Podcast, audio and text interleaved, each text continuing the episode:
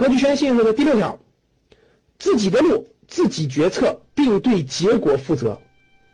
啊为自己的一切负百分之百的责任不抱怨不推卸。我觉得这句话什么意思各位？是一个人成熟的标志。就是一个人成熟的标志。钱林同志打开声音让他跟你一起听。他就不走了。自己的路自己决策并对结果负责。什么意思啊各位？就是一个人成熟的标志不是别的。对不是别的不是不是别的任何东西你有了房子也不是。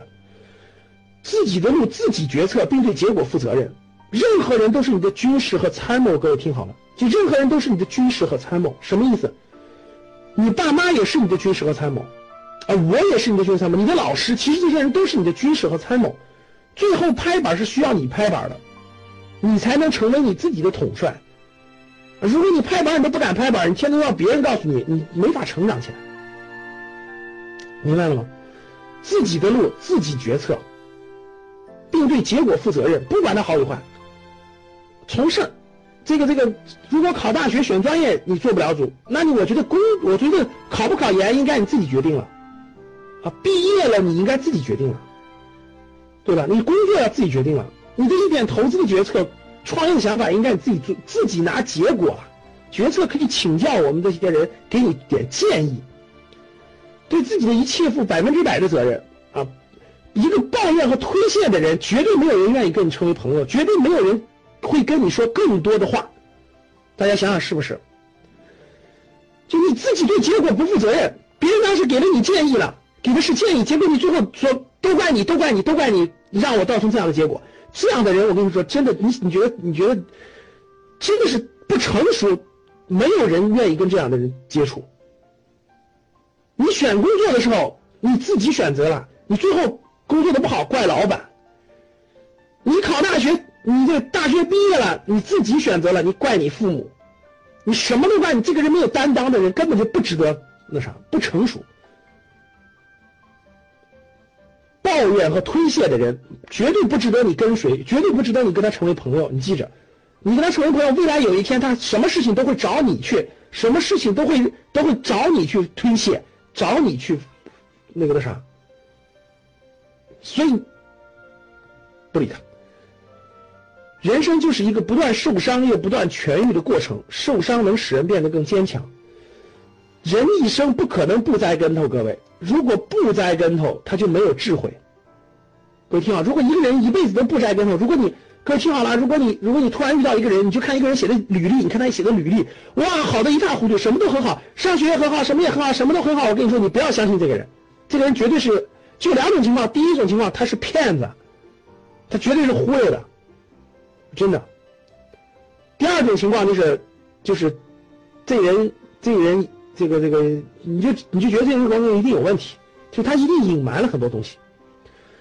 所以，一个人人生就是一个不断受伤又不断痊愈的过程。小跟头，三十五岁以前，各位都是小跟头。再大的跟头能有多大呢？对不对？比如说，哎呀，老师，我这个我二十七八就这个呃那个学习投资了，结果我亏了两万块钱，那不就是两万块钱吗？你不假设你不是三十五岁，你今年五十五岁了，你老师，我我我原来什么都没干过，也没做过任何投资理财，我现在手里有两百万，你说我应该干什么？结果稀里糊涂的自己啥都没有经历年轻时候不栽两万块钱的跟跟头直接两百万全买进去了结果还听了一个坏人的忽悠呃这个直接融融资融融资融券一比三配到了六百万结果赶上赶上熔 熔断式股灾全赔光了一毛钱不剩。这就五十五岁那悲哀你知道吗？你早干嘛去了？为啥不在三十岁以前赔两万呢？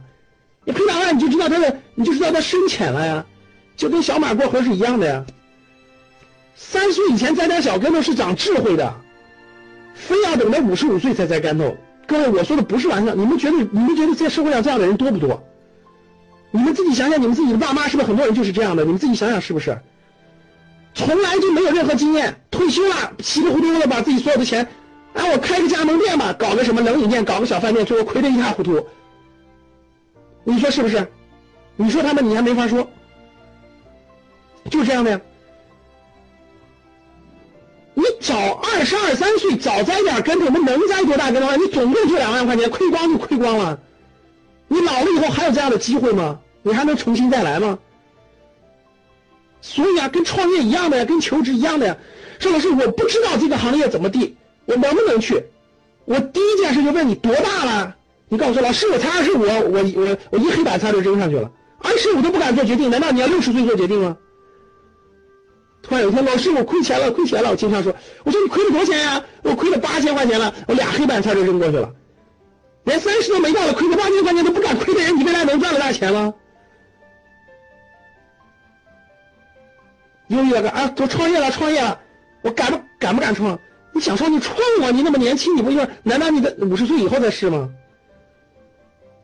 哎呀，所以说，因为最后的结果还是出在你的自信价值观上啊。要栽跟头，各位记住，栽在三十五岁以前。三十五岁以前争取把你的人生跟头都栽完了，你三十五岁以后就不怎么栽跟头了。我跟你说，我基本就是这样的。我为啥今天给大家分享这些东西呢？是因为我前五年栽了很多很多的跟头。栽了很多很多跟头，走了很多很多的弯路，换了很多很多的行业，尝试了很多很多的职业，走了很多很多弯路，后来才一步步的探索，一步步发现发现规律，一步步走，一步步的，后来才慢慢的发现了啊，其实我今天能给大家分享这些东西，不为别的，都是因为我前面栽的跟头太多了，然后把我的悟性给提前栽出来了。举个例子，本来我的悟性应该三十五岁打开，由于栽跟头栽的太惨了，结果三岁就打开悟性了。就栽跟头栽的，我突然发现不对呀，不应该这样，开始思考了，然后悟性就提前了五年打开，这不就是最大的价值吗？你看，我已经跟你说了，我的所有的包括书，所有东西都是因为栽跟头栽多了写写出来的，而不是因为一一帆风顺写出来的，明白了吗？好了，本期节目结束了，下期节目再会。如果还觉得不过瘾，可以加我的班主任饶胜老师微信。幺五零二六七三七五三四，聊理财，聊考研，聊兴趣，聊人生，聊梦想。好啊。